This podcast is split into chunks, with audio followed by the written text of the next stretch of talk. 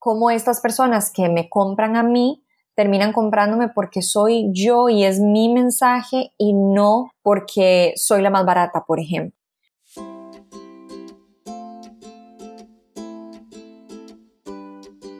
Hola, soy Laura Orzaiz y me encanta hablar de marketing, redes sociales, mindset y todo lo que hay detrás del fascinante mundo del emprendimiento. Me defino como una friki de los negocios, introvertida confesa y amante del buen café. Después de cuatro años de altibajos materializando mis ideas, me decidí a crear Yo Emprendedora, un espacio de inspiración, formación y empoderamiento femenino para salir de nuestras cuevas, aprender de las mejores y hacer mucha piña entre nosotras. Piensa en este podcast como tu ratito semanal para desconectar del día a día y reconectar contigo, tu negocio y tu misión. Y si quieres más, entra entra en yoemprendedora.es. Ahí encontrarás toda la información para apuntarte al club online y los coffee dates que mando todos los viernes. Sube el volumen que empezamos. A veces me gusta preparar las entrevistas minuciosamente y otras me da por fluir, como es el caso de este episodio. Bueno, la verdad es que para esta entrevista había hecho mucha investigación y tenía el esquema de cómo le íbamos a enfocar muy bien definido.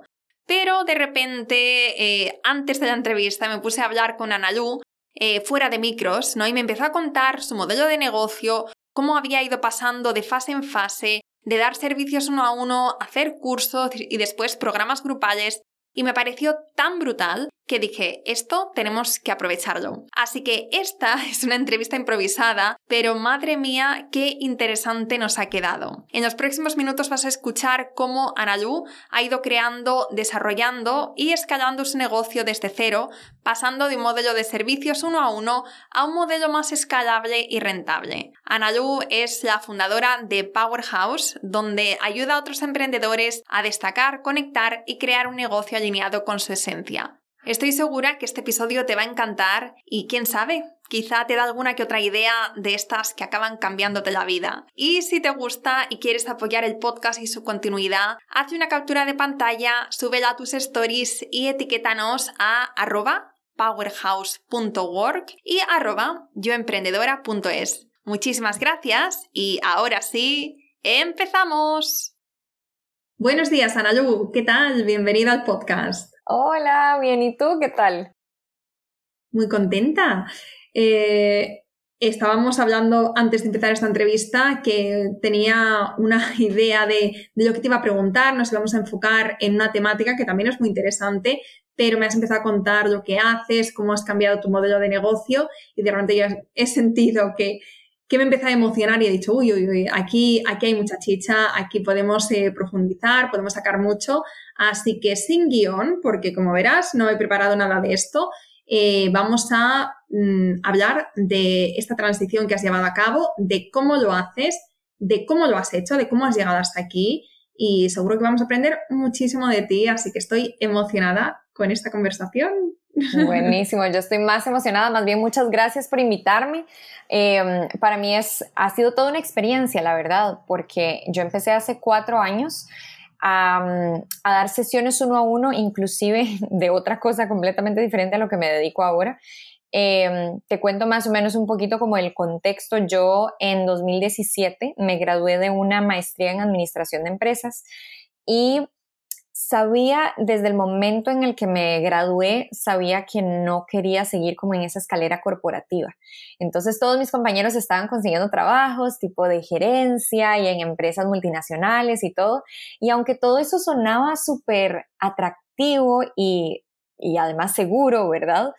Para mí había algo que me decía, esto no es, esto no es para vos. O sea, no hay un puesto de trabajo en donde puedas alcanzar tu mayor potencial y aún y, e impactar a otras personas de mejor manera, ¿verdad? Porque si te das cuenta, cuando estás buscando trabajo a nivel corporativo, generalmente los puestos son como muy estructurados. Siempre hay como un alcance específico, hay ciertas tareas específicas que tenés que hacer.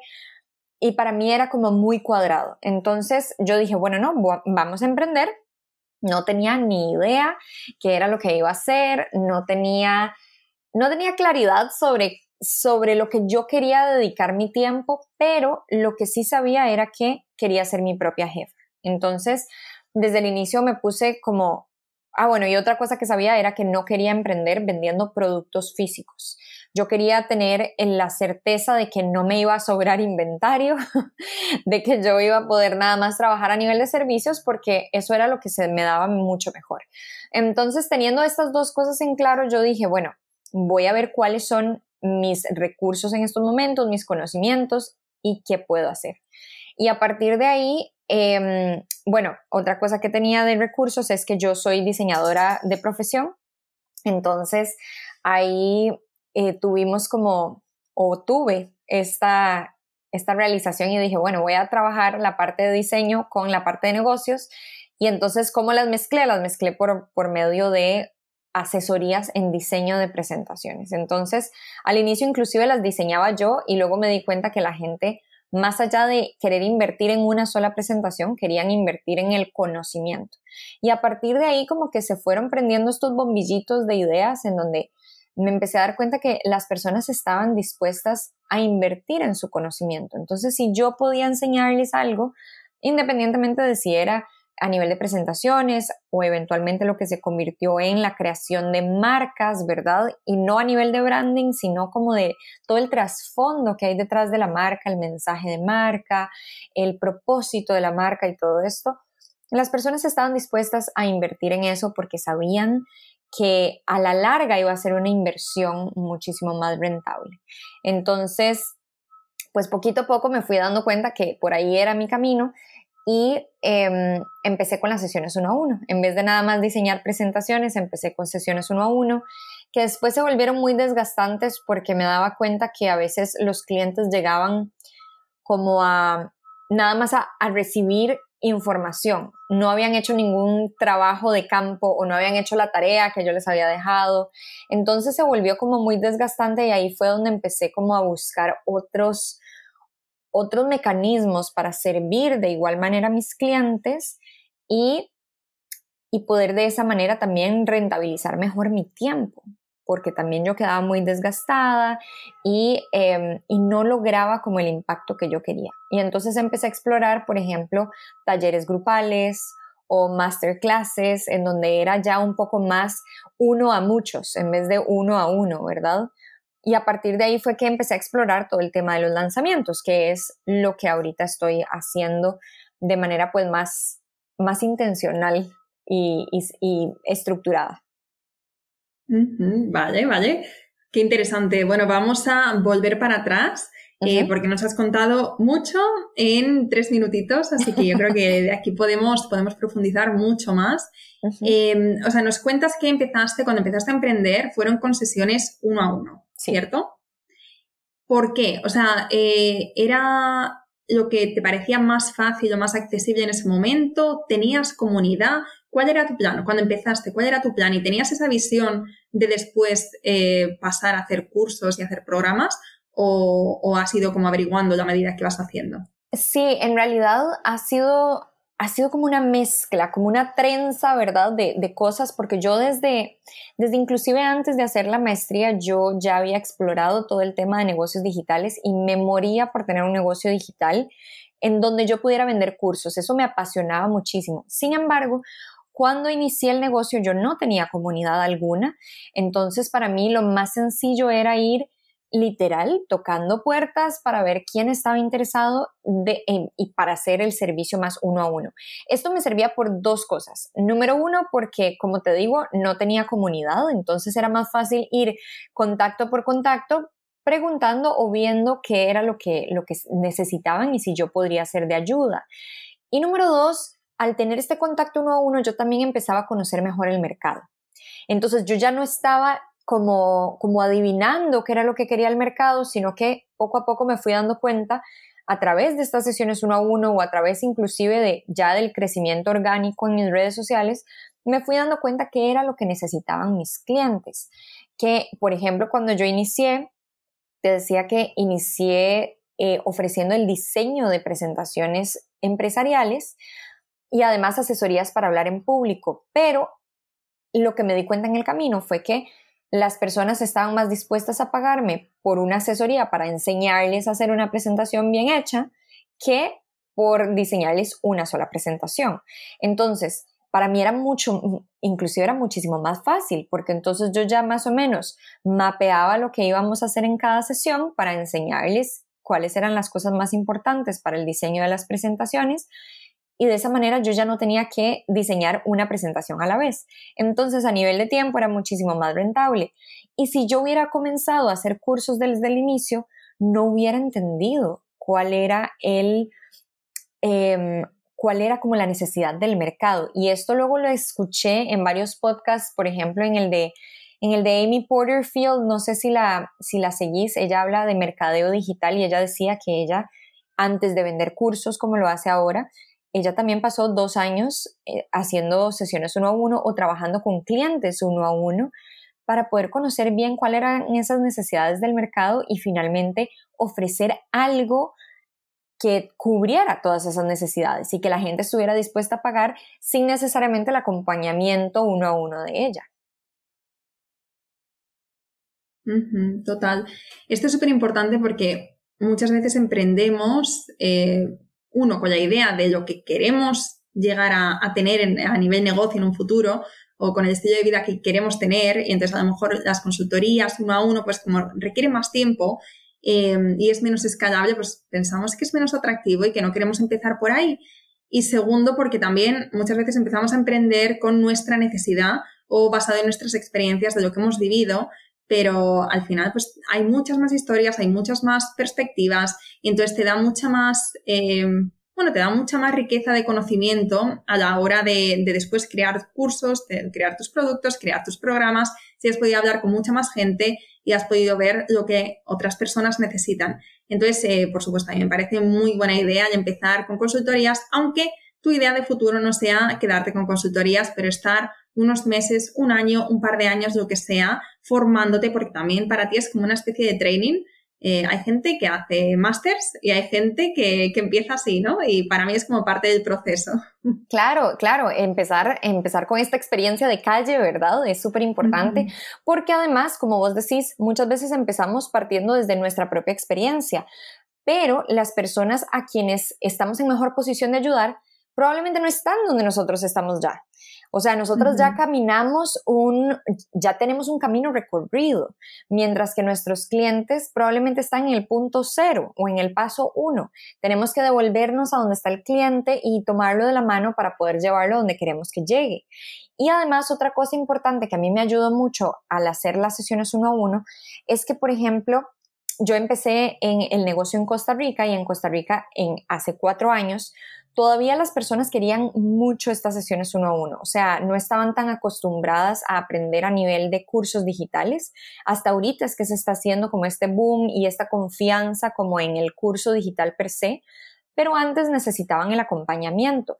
Entonces para mí fue muy valioso, no solo por el hecho de que yo conocía el mercado, sino que también hizo que la gente me conociera a mí y que la gente se familiarizara conmigo, con mi energía, con mi vibra, con mi mensaje y a partir de ahí me recomendara con otras personas. Entonces, a nivel de, estrategia de negocios, aunque no era, digamos, algo que yo lo había pensado así, me funcionó muchísimo porque entonces las personas, por ejemplo, si no podían pagar una sesión uno a uno, sabían que cuando yo sacara una charla o un taller o lo que fuera, iban a ir porque sabían que, que, alguien más le había recomendado mi servicio. Entonces, si no me podían pagar la sesión o el paquete de uno a uno, entonces podrían ir a todas esas otras actividades que eran como más bocadillos de, de conocimiento, en donde podían absorber y, y mm, procesar la información que yo también les podría dar en esos otros formatos. Y a partir de ahí, entonces, fui formando mi marca personal y esto es lo que hoy al final es lo que más conecta con mis clientes. No, no el hecho, digamos, y hablo de marca personal, no en el sentido de que toda la parte superficial de la marca, de la marca personal, de cómo me veo y cómo son los colores de mi marca y, y así, sino más como cómo conectan con esa vibra, con ese mensaje y, y cómo a pesar de que hay otras ofertas en el mercado similares, cómo estas personas que me compran a mí terminan comprándome porque soy yo y es mi mensaje y no porque soy la más barata, por ejemplo. Eso es súper, y ha sido súper importante para mí porque al final lo que yo quiero es que las personas conecten conmigo y con lo que yo les puedo enseñar y no nada más porque es la oferta más, más accesible del mercado. Claro, claro, esto es súper importante. Y cuando estabas en, esta, en estas primeras etapas de tu negocio, cuando empezabas a ofrecer tus servicios, ¿cómo conseguías que la gente te descubriera? Cuando estabas empezando, cuando no tenías comunidad, cuando no tenías otros clientes que te recomendasen. ¿Cuáles fueron esos primeros pasos que diste? Bueno, lo primero que hice, recuerdo que inclusive antes de emprender, el primero de mayo de 2017, el Día del Trabajo, el Día Mundial del Trabajo, yo me acuerdo haber hecho un post que decía, hoy, Día del Trabajador, me estoy prometiendo a mí misma que yo lo que quiero hacer a futuro es emprender. Todavía no sé cómo, no sé cuándo, pero quiero poner esto aquí y lo puse en todas mis redes sociales y lo, lo puse porque eso fue mi manera de, de tener accountability, de tener como este seguimiento y esa presión, entre comillas, social para poder hacer lo que yo ya había decidido hacer. Porque muchas veces lo decidimos en nuestra mente, pero no lo ponemos sobre papel y, y queda ahí, ¿verdad? Perdido. Entonces, me acuerdo que ese primero de mayo eh, lo puse y la gente como que resonó mucho con ellos el mensaje. Y ya luego, eh, de hecho, mi historia de emprendimiento fue bastante rápida porque luego fueron, pasaron dos meses y yo ya había aterrizado todas las ideas. Entonces, estas ideas que nuevamente no tenían tanta claridad, las había aterrizado todas y las había puesto en marcha. Entonces, para el 17 de julio de 2017, yo ya estaba lanzando mi marca Powerhouse y estaba ofreciendo los servicios. Entonces lo que hice esa primera vez, cuando ya lancé, fue igual, ponerla en todas mis redes sociales personales y decirle a la gente pues que yo estaba disponible y a partir de ahí como que tuve tracción con estas primeras personas que, que tal vez no eran mis clientes ideales, pero definitivamente hicieron como esta buena, em, ¿cómo se dice? Esta, ay, se me olvidó hicieron este favor de buen samaritano de compartir mi, mi, contenido, ¿verdad? Y, y, se lo recomendaron a otras personas que tal vez les podría funcionar. Y entonces a partir de ahí empecé pues a, a tener más tracción, no mucha, y definitivamente no permanente, porque ya luego, después de ese primer pico como de atención, tuve que que empezar yo a tocar puertas, entonces lo que hacía era, recuerdo que como yo hacía presentaciones en ese momento, entonces buscaba los eventos que habían próximos, en donde habían charlistas, donde habían expositores, y yo personalmente les escribía a ellos porque sabía que iban a participar y les ofrecía mis servicios. Entonces, recuerdo que esos, esos primeros meses fue mucho como de, de enviar correos, de de tocar puertas y de ver quién estaba disponible o quién estaba inclusive dispuesto a invertir en este servicio. Para ese momento no tenía muy claro quién era mi cliente ideal y entonces estaba buscando mucho a personas en el sector corporativo y luego me di cuenta que en realidad las personas que más necesitaban mi servicio y que más necesitaban lo que yo les podía enseñar y que además conectaban más con el mensaje eran otros emprendedores como yo. Entonces fue hasta que pues empecé a andar, que me di cuenta que estaba haciendo las cosas como en desorden y, poquito a poco ahí en la marcha lo pude, lo pude arreglar y pude empezar a conectar entonces con más emprendedores que además estaban más en, en Instagram, que es como mi red social favorita y entonces estos emprendedores, más que nada emprendedoras, empezaron como a conectar conmigo, nos empezamos a hacer amigas incluso antes de antes de trabajar uno a uno y a partir de ahí, poquito a poco, me fueron recomendando entre ellas. Y nos hicimos como un círculo súper lindo y empecé a trabajar con una, con la otra, con la otra y a partir de ahí me fueron recomendando con más personas y más personas y más personas. Y así más o menos empecé. Bueno, me encanta, eh, me encanta tu historia, me, me, encanta que seas tan echada para adelante, que te comprometas, que el día que te comprometes, que pones esa publicación como para decir, bueno, no solamente está en mi cabeza, porque muchas veces es esto, ¿no? O sea, tomamos una decisión, pero no se la contamos a nadie y, y, después pues como que nos vamos olvidando, lo vamos postergando y yo creo que lo mejor es lo que tú has hecho, ¿no? Es sacarlo de fuera, es decírselo a la gente, es que la gente lo sepa y que luego sepas que vas a tener esa accountability, ¿no? Como ese seguimiento de otras personas en plan de, oye, ¿cómo va? Y eh, bueno, eso, eso es súper súper valioso. Y luego también otra cosa que has dicho que me ha encantado es que salieras a buscar oportunidades, que salieras a buscar clientes, que salieras a buscar colaboraciones o lo que fuera.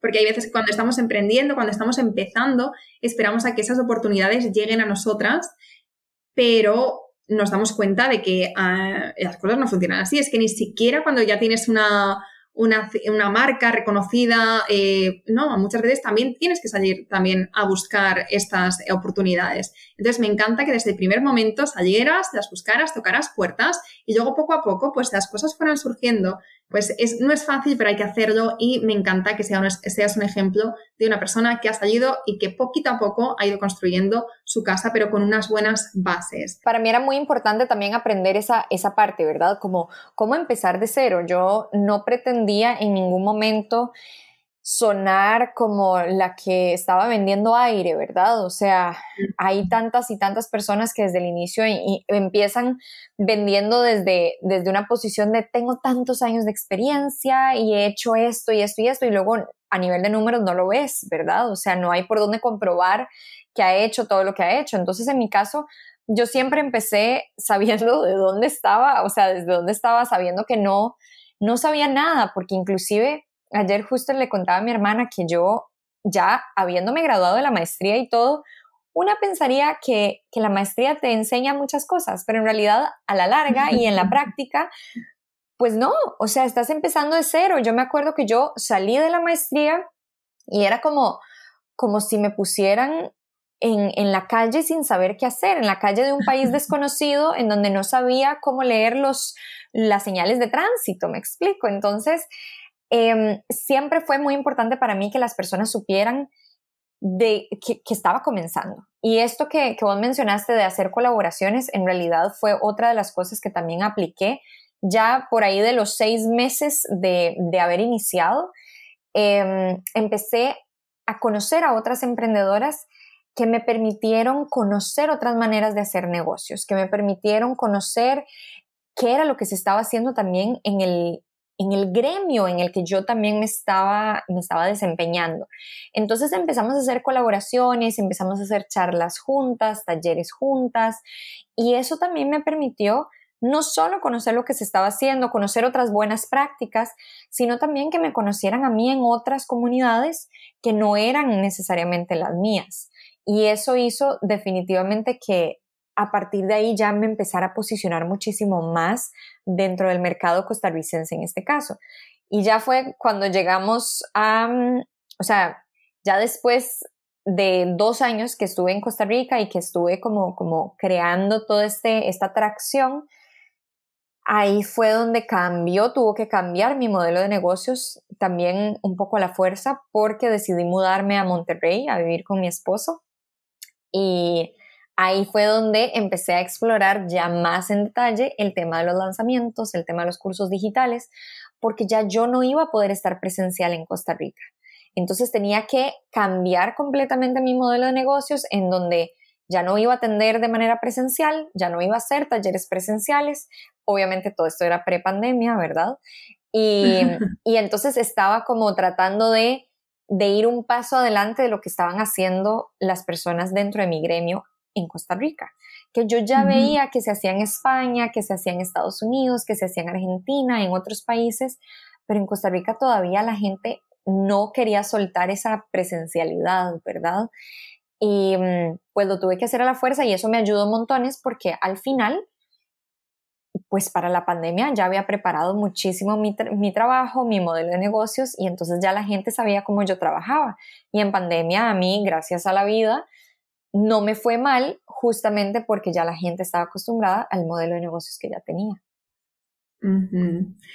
¿Y cómo, cómo, fue esta transición ¿no? de, el servicio uno a uno, de, de, hacerlo presencial, a pasarte todo a digital y además con estos cursos, programas, eh, lanzamientos, tener en Evergreen? Eh, bueno, aquí hay muchísimo de lo que podemos hablar, pero cuéntanos cómo fue esta transición a nivel negocio, o sea, qué cosas tuviste que hacer para hacer este cambio, ¿no? El cambio de hacer servicios uno a uno a pasar a hacer cursos y no sé si después llegaron los programas o primero dos programas, después los cursos. Cuéntame, o sea, cuéntanos un poco cómo fue este cambio. Bueno, em, al inicio, cuando me vine para acá, igual, así como inicié en Costa Rica, inicié en México como un pasito a la vez. Yo sabía que no podía tener todo listo de un, de un solo momento.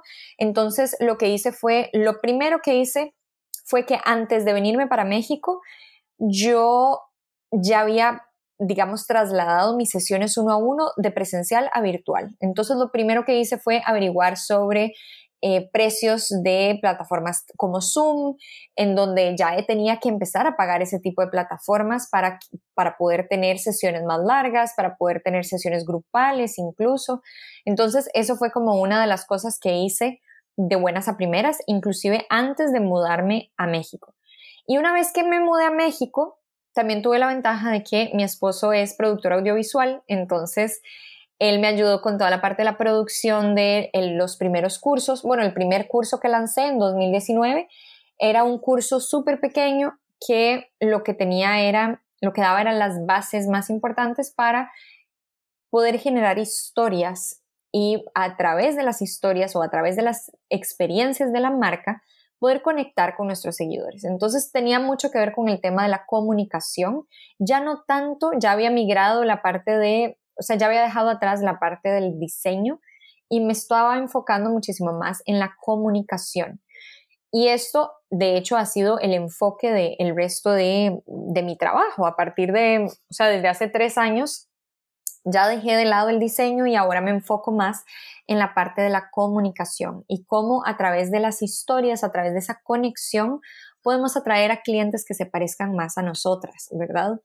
Entonces, ese primer curso lo lancé en julio 2019 y, mm, y lo probé con una plataforma que me pareció la más fácil que, que en ese momento encontré. Sin embargo, solamente aceptaba pagos por PayPal. Entonces ahí me di cuenta que no mucha gente trabaja PayPal todavía, y menos en el mercado costarricense. O sea, en Costa Rica, aunque sí estamos avanzados en, con respecto a, mm, a Centroamérica y en muchos países de Latinoamérica, en cuanto a temas digitales y de pago y así, la gente todavía te hace transferencias, entonces transferencias bancarias. Inclusive ahora hay un, dispositivo que te permite hacer transferencias bancarias por medio del celular entonces la gente, en vez de meterse a la plataforma del banco, nada más te manda un mensaje y ya te depositó el dinero y listo, y se le olvidó que había hecho, que había tenido que hacer una transferencia. Entonces el tema de PayPal eh, disminuyó o no disminuyó, sino como que frenó un poco la venta de este curso y sin embargo tuve un lanzamiento exitoso. O sea, para la poca planeación que tuve ese lanzamiento, realmente, porque literal yo me maté haciendo el curso, pero no le hice nada de promoción al lanzamiento. Y entonces cuando ya estaba listo, fue como, ya está listo. Y nadie sabía qué era lo que yo estaba trabajando, nadie sabía de qué se trataba. Y entonces aún así, sí tuve muchas personas que me compraron. Y a partir de ahí, entonces comprobé que la gente sí estaba buscando este tipo de contenido, que sí estaba dispuesta a consumir este tipo de contenido. Y entonces empecé como a a ver qué era lo que necesitaban. Y entonces a través o a partir de ese momento seguía con las sesiones uno a uno y luego con la creación de cursos como paralelamente. Porque no quería tampoco perder la liquidez que me daban las sesiones uno a uno. Porque a veces si nos quedamos, o sea, idealizamos el tema de los lanzamientos y de los cursos digitales y se nos olvida que si no estamos encima de estos cursos, si no estamos encima de estos lanzamientos, aunque tengas algo evergreen, tenés que estar encima de eso. No hay, no hay tal cosa como dinero pasivo sin ningún tipo de esfuerzo, me explico. Entonces, eh, yo no podía dejar de lado el tema de las sesiones uno a uno porque eso también eran los insumos de las necesidades de mis clientes para yo poder hacer los cursos digitales. Y por ahí, por ahí fue que inició la transición a nivel de, modelo de negocios. Una de las partes más importantes, te diría yo, más allá del contenido, que es la más importante, es el tema tecnológico. y ese tema tecnológico a mí me tomó prueba y error y al día de hoy sigue tomándome prueba y error, eh, explorando todas las plataformas que, pues que me, que, unas que me recomiendan, otras que veo que utilizan personas que yo admiro. Y ahí, eh, prueba y error, a ver qué me funciona, qué no me funciona, qué le funciona a mis clientes y qué no les funciona a mis clientes, porque también esa es otra. Puede ser que para mí sea muy fácil y muy, y muy buena, pero si mis clientes no lo saben usar, entonces no es tan buena. Claro. Eh, cuéntanos, en este primer curso que lanzaste, porque creo que es muy interesante para las que ahora estén pensando en hacer su primer curso, eh, un poco para hablar de, expectativas y cómo fue esta experiencia para ti. Cuéntanos cómo hiciste el primer lanzamiento, que ya nos has contado que no hubo mucho hype, no hubo mucho pre-lanzamiento quizá, pero bueno, aún así, eh, has dicho que fue un lanzamiento exitoso. Cuéntanos em, ¿qué, es lo que hiciste en este lanzamiento. Si quieres, hablarnos de resultados o de cuánta gente se unió y de qué plataforma, porque nos has mencionado una plataforma que no te funcionó porque, eh, porque aceptaba pago solamente por PayPal. Eh, entonces, hablarnos también un poco de esto porque creo que es muy interesante para las que están ahora empezando a crear su primer curso. Sí, este curso, bueno, yo lo quería grabar de manera súper sencilla, o sea, yo quería tener mucha calidad en mis, en mis cursos. De hecho, es algo que para mí es súper importante. O sea, yo no soy la persona que te va a dar nada más una charla con una presentación mal hecha y vender el curso. Yo soy esa persona que tipo hace el guion, escribe todos los contenidos y luego graba el contenido y lo hace con una buena cámara, buena luz, etc. Pero ese inicial, yo dije, yo lo que quiero hacer es una muy buena presentación con un muy buen guion y yo voy a grabar detrás de cámaras. Entonces lo que se grababa, lo que se veía en la pantalla era nada más la presentación. ¿Por qué era importante para mí hacerlo así? Porque yo quería tener la atención de mis clientes en los elementos más importantes, que era la parte de la teoría, ¿verdad? Y la práctica que yo les estaba enseñando, versus nada más ver lo que estaba detrás de, mí si me estaban viendo eh, frente a la cámara. Entonces lo hice de esa manera grabando la pantalla, me acuerdo que había usado QuickTime y por aparte me grababa la voz, entonces luego tenía que pegar el audio con el video para que sonara bien. Eso fue súper importante, que el audio quedara súper lindo, súper limpio y que fueran clases claras, concisas y precisas. Para mí no hay nada más tedioso que los cursos digitales en donde cada lección te dura 40 minutos. O sea, yo pierdo la atención a los cinco minutos. Entonces, mis, mis cursos están diseñados para que cada lección sea un bocadillo de información que sea claro, conciso y preciso y que vos puedas realmente aprender lo que, lo que está diseñado para que aprendas, ¿verdad? Y mm, entonces el lanzamiento, ah, bueno, la plataforma que utilicé fue Podia, así se llama, P-O-D-I-A.com. Podia es una plataforma estadounidense súper fácil de usar, o sea, a mí me súper encanta en general, pero el problema que yo tengo a nivel latinoamericano es que solo me permite usar PayPal o Stripe. Y como mi compañía está en Costa Rica, en Costa Rica todavía no hay Stripe, entonces es una limitante definitivamente. Además, la plataforma está, si no me equivoco, cuando yo inicié estaba solamente en inglés. Entonces, eso también era una limitante para mis clientes, porque no, yo no podía asumir que todos sabían inglés. Entonces, pues en ese, en ese caso, eso fue como una limitante. Sin embargo, lo que hice fue, si la gente no tenía PayPal, entonces me podían hacer una transferencia bancaria, si era que estaban en Costa Rica, y, em, y de esa manera yo les daba acceso por otro lado, digamos. Eso era como, fue como algo que hice. Ahora, a nivel de lanzamiento lo hice solamente por Instagram y a nivel de historias. O sea, literal, hice como un par de posteos y luego historias durante como dos semanas. Y lo que sí hice fue cerrar el carrito de ventas. O sea, yo sí dije como hay tiempo limitado y eso hizo que la gente me lo comprara, porque si yo nada más lo dejaba ahí, evergreen, la gente no lo iba a comprar. Al final, si no me equivoco, se habían inscrito como 50 personas y era un curso que costaba 57 dólares en ese momento, lo cual ya en estos momentos de, experiencia que tengo, me parece que estaba un poco caro para el contenido que yo tenía. porque el contenido eran como cinco lecciones, cada una como con su hoja de trabajo, pero en realidad a nivel de mercado, 57 dólares generalmente se espera un poco más de contenido. Entonces, para mí haber, haber obtenido 50 personas que me pagaran eso y que confiaran en mi trabajo sin haber conocido antes un curso digital mío, fue súper, súper valioso. Además de que otra cosa que también lo tomo como un éxito es que eh, las personas realmente se tomaron en serio el curso y empecé a ver en su propio contenido cómo aplicaban las lecciones. Entonces de repente me, me, etiquetaban porque sí habían como llamados a la acción dentro del curso para que me etiquetaran para poder ver el avance, pero poco a poco fui viendo que estas primeras 50 personas que me compraron, de esas, ponele que hayan sido 15 personas que, que sí yo vi claramente cómo cambió la manera de comunicar de ellos y eso para mí fue un súper logro. Y fue súper satisfactorio porque al final me di cuenta que no solo el curso o el lanzamiento había sido un éxito, sino que además el contenido del curso estaba bien hecho. Y eso me dio como más, me dio más, eh, como más peso y me dio más impulso para seguir haciendo cosas. Lo que hice después no fue seguir haciendo cursos, sino fue cambiar la modalidad de mis sesiones uno a uno. Y a partir de ahí empecé a hacer como, como programas híbridos, en donde comprabas una sesión uno, perdón, comprabas un programa de sesiones uno a uno conmigo, pero te acuerdas que te había mencionado que de repente era muy desgastante porque la gente no llegaba preparada a las sesiones. Lo que hice fue hacer contenido pregrabado para ellos, para que en cada sesión ellos tuvieran algo que desarrollar previo a la sesión.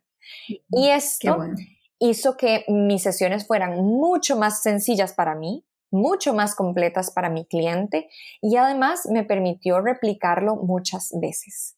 Y esto lo podía hacer en sesiones uno a uno o en sesiones grupales. Y a partir de ahí entonces fue donde, donde yo empecé a ver como, bueno, es que no tengo nada más que hacer solo cursos digitales, yo puedo seguir dando este acompañamiento, pero a mi manera y con mis reglas. Entonces, eso más o menos fue lo que hice en la segunda parte de la transición del, negocio.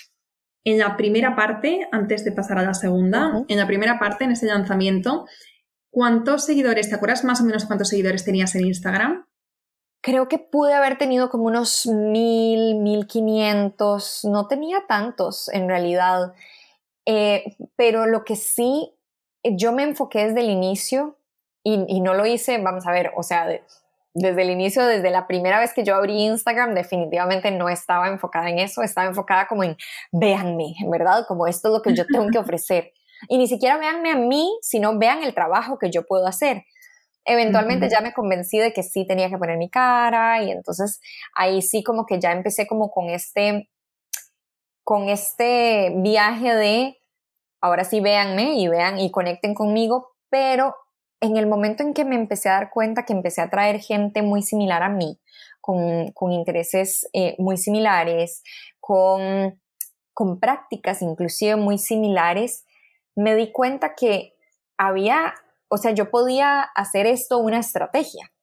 Yo podía aprovechar esto como un recurso que ya tenía y estar poniéndole más atención a lo que estas personas que se parecían a mí querían ver en mis redes sociales. Entonces, a partir de ahí empecé a crear mucho contenido partiendo de mi historia personal y eso conectaba mucho con, con mis seguidores desde ese momento y eso entonces empezó a traer gente que estaba muy comprometida con la marca. Y entonces, claro, cuando yo saqué el curso de historias que conectan, que así se, llamaba ese, se llama ese primer curso, em, ya ahora no lo saco porque tengo que actualizarlo, pero eh, pero se sigue, o sea, sigue estando habilitado para las personas que lo compraron.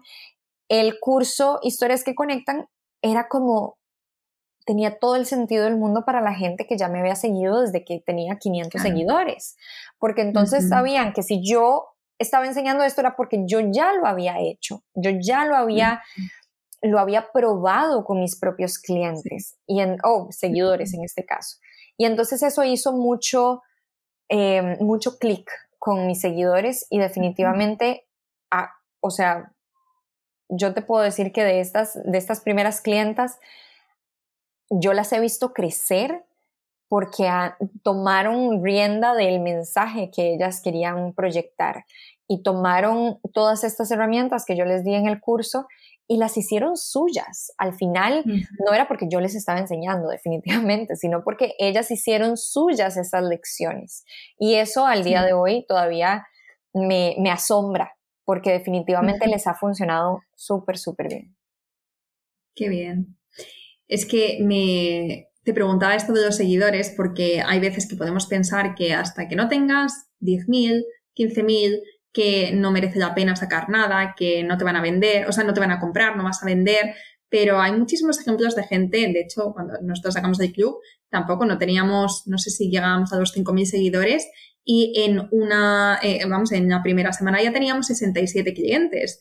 También a mí me alucinó porque no sabía y no teníamos base de datos y tú eres otro ejemplo de que se puede perfectamente. De hecho, las comunidades que son más pequeñitas muchas veces son más potentes. O sea, que no tenemos que subestimar el poder de nuestra pequeña comunidad. No, totalmente. Y mis clientes son prueba de ello. La mayoría de mis clientes llegan a mí con, con menos de mil seguidores y también se arriesgan a, a, no se arriesgan porque en realidad no, no, no es como, a veces cuando decimos la palabra riesgo es como negativo, tiene una connotación negativa, pero sí se mandan a hacerlo y, y, se exponen como a esta adversidad y a esta incertidumbre de hacerlo y lo logran porque muchas veces, como decís, estas comunidades más pequeñas son muchísimo más fieles y muchísimo más conectadas que una comunidad más grande. Y de hecho, te lo puedo decir, ahorita que ya tengo más de 15 mil seguidores, sí, de repente extraño tener una comunidad más pequeña porque, porque se, se siente más como en familia, como que de repente conoces a todo el mundo, interactúas con la gente, si te los topas en la calle, sabes quién, quiénes son, me explico, ese tipo de cosas. Y entre más crece la comunidad, pues sí, tenés más alcance, pero definitivamente se puede perder un poco esa, pues esa cercanía de, esa, no cercanía, esa intimidad de que nos conocemos desde que yo empecé, ¿verdad? Entonces, sí es, em, es lindo, la verdad, crear comunidad y de, hecho ahora sí me dedico mucho a hablar de cómo crear comunidad, de cómo eh, conectar con las personas para que ellas se sientan parte de la comunidad y cómo esas otras personas pueden atraer o recomendar nuestra comunidad a otras y así de esa manera crecerlo aún más. Y después en esta segunda fase, cuando, cuando creaste el programa y podías trabajar a la vez con mucha gente y tenías vídeos pregrabados para que antes de, una sesión hicieran sus deberes o vinieran formados y después la sesión que fuera de otra manera, que fuera más práctica, que fuera más estratégica. Em, cuéntanos cómo lo organizaste, ¿no? A la hora de, de, crear un programa. ¿Cómo, o sea, tú grabas unos vídeos, tú grabas unas lecciones dónde subes esas secciones, dónde das las clases grupales, cuántas personas, o sea, hay un límite de personas que puede haber en una sesión. Cuéntanos. Sí, este programa em, inicialmente era para las personas solamente uno a uno y luego me di cuenta que este podría ser un programa interesante para, otra, para otro curso que lancé eventualmente. Entonces, primero fue el programa uno a uno, que en ese momento se llamaba Programa Tu Marca con Propósito. Y entonces, básicamente yo lo que hice fue, al estructurar el programa, lo que quería era enseñarle a la gente, porque muchas veces llegan a mí por un tema de comunicación en redes sociales. Quieren mejorar interacción, quieren mejorar, em, quieren inclusive subir seguidores. Y yo soy cero de decirte como las técnicas para subir seguidores, ¿verdad? Entonces, yo siempre me enfoco en todo lo que hay que hacer detrás de la comunicación en redes sociales. Entonces, empecé a ver, hay una cosa en coaching que se llama la rueda de la vida. No sé si has escuchado sobre la rueda de la vida, pero básicamente vos ves cuáles son tus prioridades y las enumeras del 1 al 8. Sí, del 1, no, del 1 al 10, perdón. Son ocho prioridades que vos escoges cuáles son y del 1 al 10 vas, eh, vas enumerando. Y entonces yo una vez hice esta rueda de la vida, pero la rueda, la hice la rueda de mi negocio y empecé a evaluar cómo estaba a nivel de las diferentes prioridades que tenía. Y entonces en la prioridad 1 estaba el propósito, en la 2 estaban los clientes, en la 3 estaba la percepción de marca que yo quería proyectar, en la 4 estaba la historia de marca que yo iba a contar, en la 5 estaban los servicios y productos y cómo la gente entendía cuáles eran los servicios y productos que yo estaba dando. Hasta la prioridad 6 estaba, eh, estaba las redes sociales, luego seguía mercadeo y ventas y luego seguía experiencia del cliente. Y entonces yo enumeré, analicé mi negocio y yo dije, esto yo lo podría hacer con otras personas, con estos clientes que me están contactando. Perfectamente yo podría hacer un acompañamiento de ocho sesiones en donde cada sesión tenga un enfoque específico, que eran estas ocho prioridades. Y entonces lo que hice fue literal empezar a grabar cada una de estas prioridades y no solo lo que, lo que era, lo que significaba esa prioridad, sino las diferentes cosas que se venían a la mente de, ok, cuando hablamos de percepción de marca, ¿qué es lo que, a qué me refiero? Y dentro de percepción de marca también viene posicionamiento de marca, también viene ventajas competitivas. Y entonces ya se fue formando como, como un módulo, en vez de nada más un video, era un módulo por sesión. Eso claramente lo que hizo fue elevar mis precios porque ya no era nada más una sesión uno a uno, sino que además de eso tenía todo un módulo por sesión y además una hoja de trabajo que cada, que cada persona iba a poder llenar a su gusto antes de la sesión, para que cuando llegáramos a la sesión ya pudiéramos como nada más sentarnos a profundizar muchísimo más o a evacuar dudas de lo que, de lo que hubiera. Poco a poco, eso lo hice durante un año y luego paralelamente a ese, a ese programa, también saqué un programa para las personas que apenas estaban emprendiendo. Entonces, el programa Tu marca con propósito era, para las, perdón, era para las personas que acababan, perdón, el programa Tu marca con propósito estaba diseñado para las personas que ya estaban emprendiendo, que ya tenían una historia de marca y luego saqué el, curso Creando tu marca, que este sí es más curso, aunque tiene un, un, enfoque de acompañamiento. Este es un curso de emprendimiento para las personas que apenas están comenzando. Entonces, después de haber hecho varios lanzamientos del curso Creando tu marca, eh, me di cuenta que el siguiente paso para las personas de Creando tu marca era llevar el programa Tu marca con propósito pero ya ahora no tiene ese nombre de tu marca con propósito, sino que le cambié nombre a Comunica tu marca.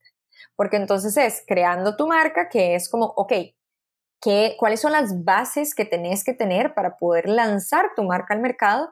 Y luego, una vez que ya tenés el mínimo producto viable, que ya tenés el modelo de negocios claro, que ya sabes en cuáles redes sociales vas a estar, entonces ahora sí, profundicemos un poquito más en cómo queremos comunicar esa marca. Y ese ya ahora sí es grupal. Pero no grupal de, de, 50 personas, como sí puede ser el curso de Creando tu marca, sino que ya estos son grupos muy pequeños de 3, 4 personas, en donde trabajamos mucho más personalizado cada una de las sesiones y aún así acompañadas por la comunidad de estas personas que ya están llevando el curso. Que este fue como otro factor importante de mi, de mi negocio en donde ya no era solo yo la que estaba dando valor, sino que estábamos acompañadas de otras personas que están dentro de la misma experiencia, dentro del mismo camino emprendedor. Y eso ha hecho toda la diferencia en mis programas, porque ya no dependen solo de mí, sino que se, enriquece muchísimo la experiencia porque hay más personas que pueden aportar valor a la al, al curso, digamos, al camino. Claro. Y entre Evergreen, cursos, programas, lo que tengas en Evergreen y modelo de lanzamientos. Eh, no sé si tienes una preferencia o si has visto que unos te da mejores resultados que otros em, y por cuál te inclinas más. O sea, de cara al futuro, ¿prefieres hacer una combinación de ambos o crees que tu modelo va dirigido más a uno de ellos? Eh, yo en estos momentos estoy transicionando a hacer una combinación de ambos. Eh, por ejemplo, tengo otro, otro curso chiquito que se llama Reto Instagram en cinco días y este sí está enfocado como en cómo crear contenido para Instagram de una manera consciente y, e intencional. No hablamos de temas de, digamos, como de diseño de posteos y así, pero sí hablamos del contenido y de las herramientas, de los formatos que podemos aprovechar para transmitir el mensaje de la marca. Ese es el que quiero hacer Evergreen porque mm, aunque en estos momentos Llevo dos años haciendo lanzamientos periódicos de este curso y me va bien. En realidad es un curso más pequeño, es más low cost y se puede hacer evergreen. Esto es importante porque eh, no todos los cursos los podemos convertir en evergreen.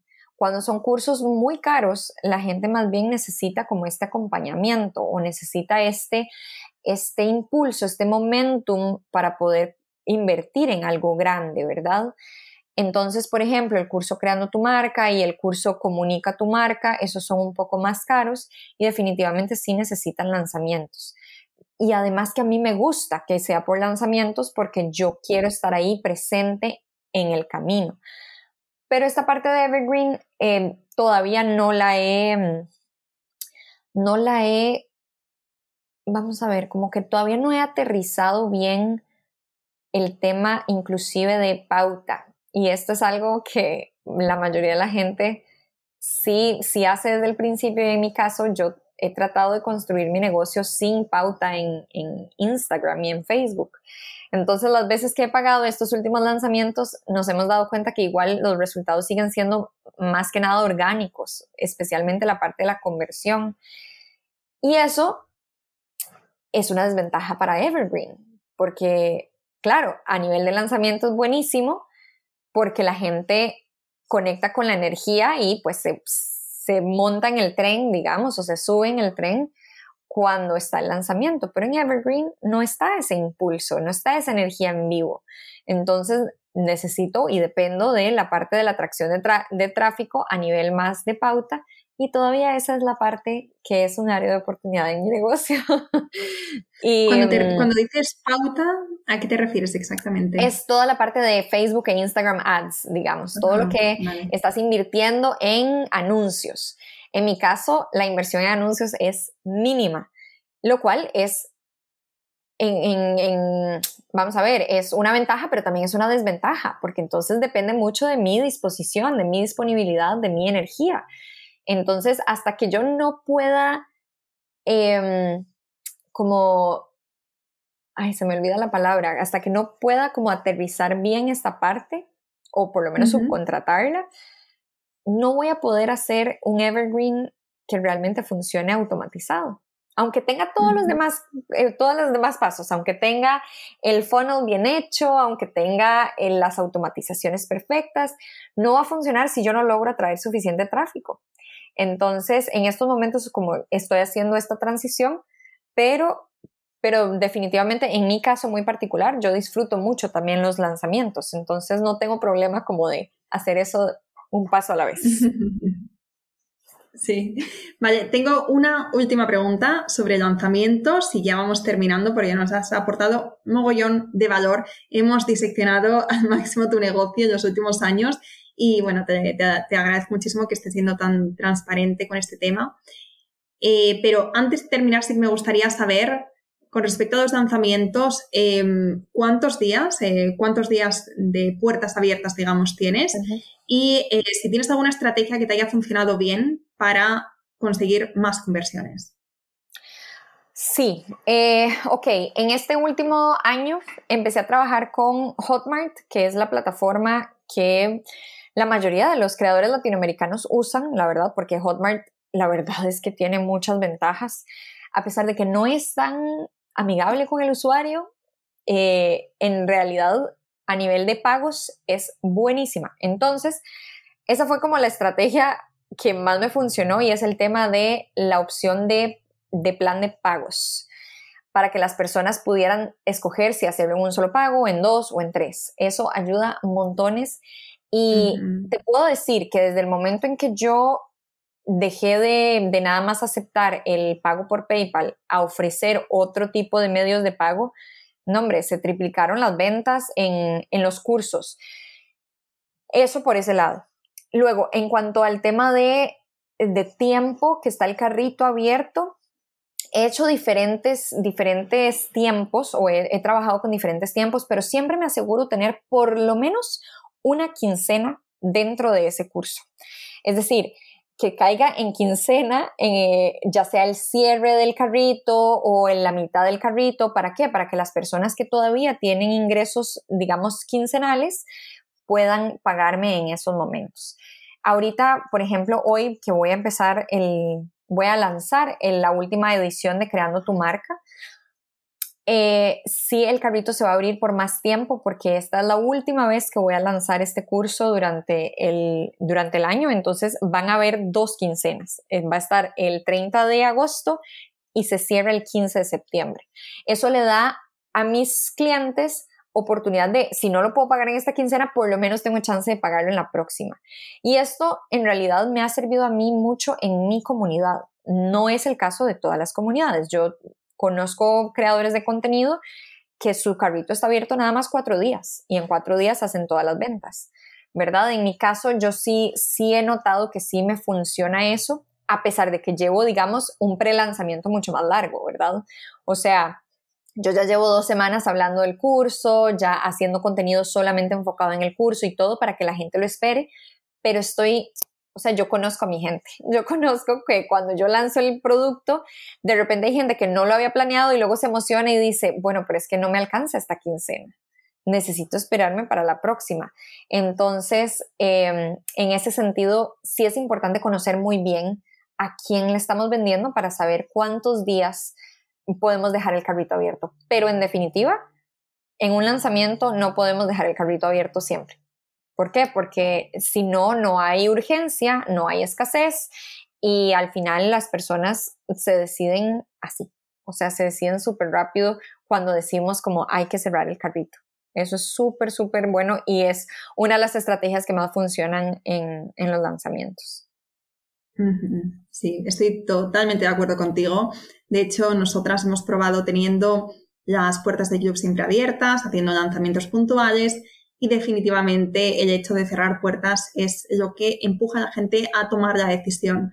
Hay mucha gente que está decidida a entrar, eh, que quiere formarse contigo, pero que, no ve el momento. Entonces, eh, como nosotras, como, como eh, la persona que está al frente de un negocio, pues tenemos que encontrar esa manera para animar a la persona y para darle facilidades, también las facilidades, las, perdón, las facilidades de pago. Pero voy a repetir esta frase también dar facilidades de pago, como comentabas con Hotmart, eso me parece un puntazo. Eh, vamos a dejar todos los enlaces del podcast para las que estáis escuchando y estáis diciendo, a ver, ha mencionado Hotmart, ha mencionado eh, Quick, eh, QuickTime y ha mencionado Podia y bueno, mm, no me acuerdo de nada. Todo esto se queda en las notas del podcast, no os preocupéis.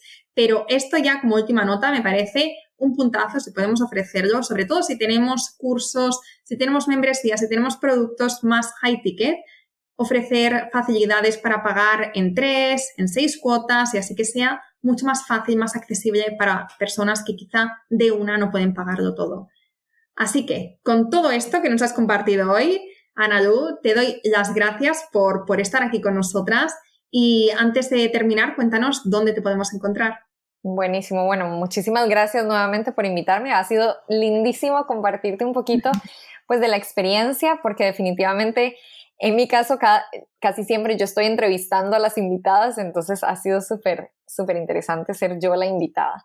Eh, te cuento que, y a las personas que nos están escuchando, me pueden encontrar en arroba powerhouse.work en todas las redes sociales. Entonces me pueden encontrar en Instagram, que es mi favorita, en Facebook, que no es mi favorita, en YouTube me pueden encontrar como, eh, perdón, como Powerhouse Work. Y ahí pueden encontrar contenido también de valor. Eh, hace tiempo no publico videos, sin embargo los videos que están ahí son muy buenos, entonces súper bienvenidas y bienvenidos a, em, pues a seguirme en cualquiera de las redes sociales. Igual si me quieren escribir ya directamente, lo pueden hacer igual desde Instagram y siempre estoy súper pendiente, entonces ahí nos podemos hablar. Perfecto. Pues muchísimas gracias, Analu, y gracias a todas por quedaros hasta el final y nos escuchamos el próximo miércoles. Espero que te haya gustado este episodio y si es así, me encantaría que dejaras una reseña en iTunes, en Evox o en la plataforma que escuches tus podcasts. Esta es la mejor manera que tienes de apoyar el podcast y su continuidad. Muchísimas gracias por quedarte hasta el final y seguimos la próxima semana.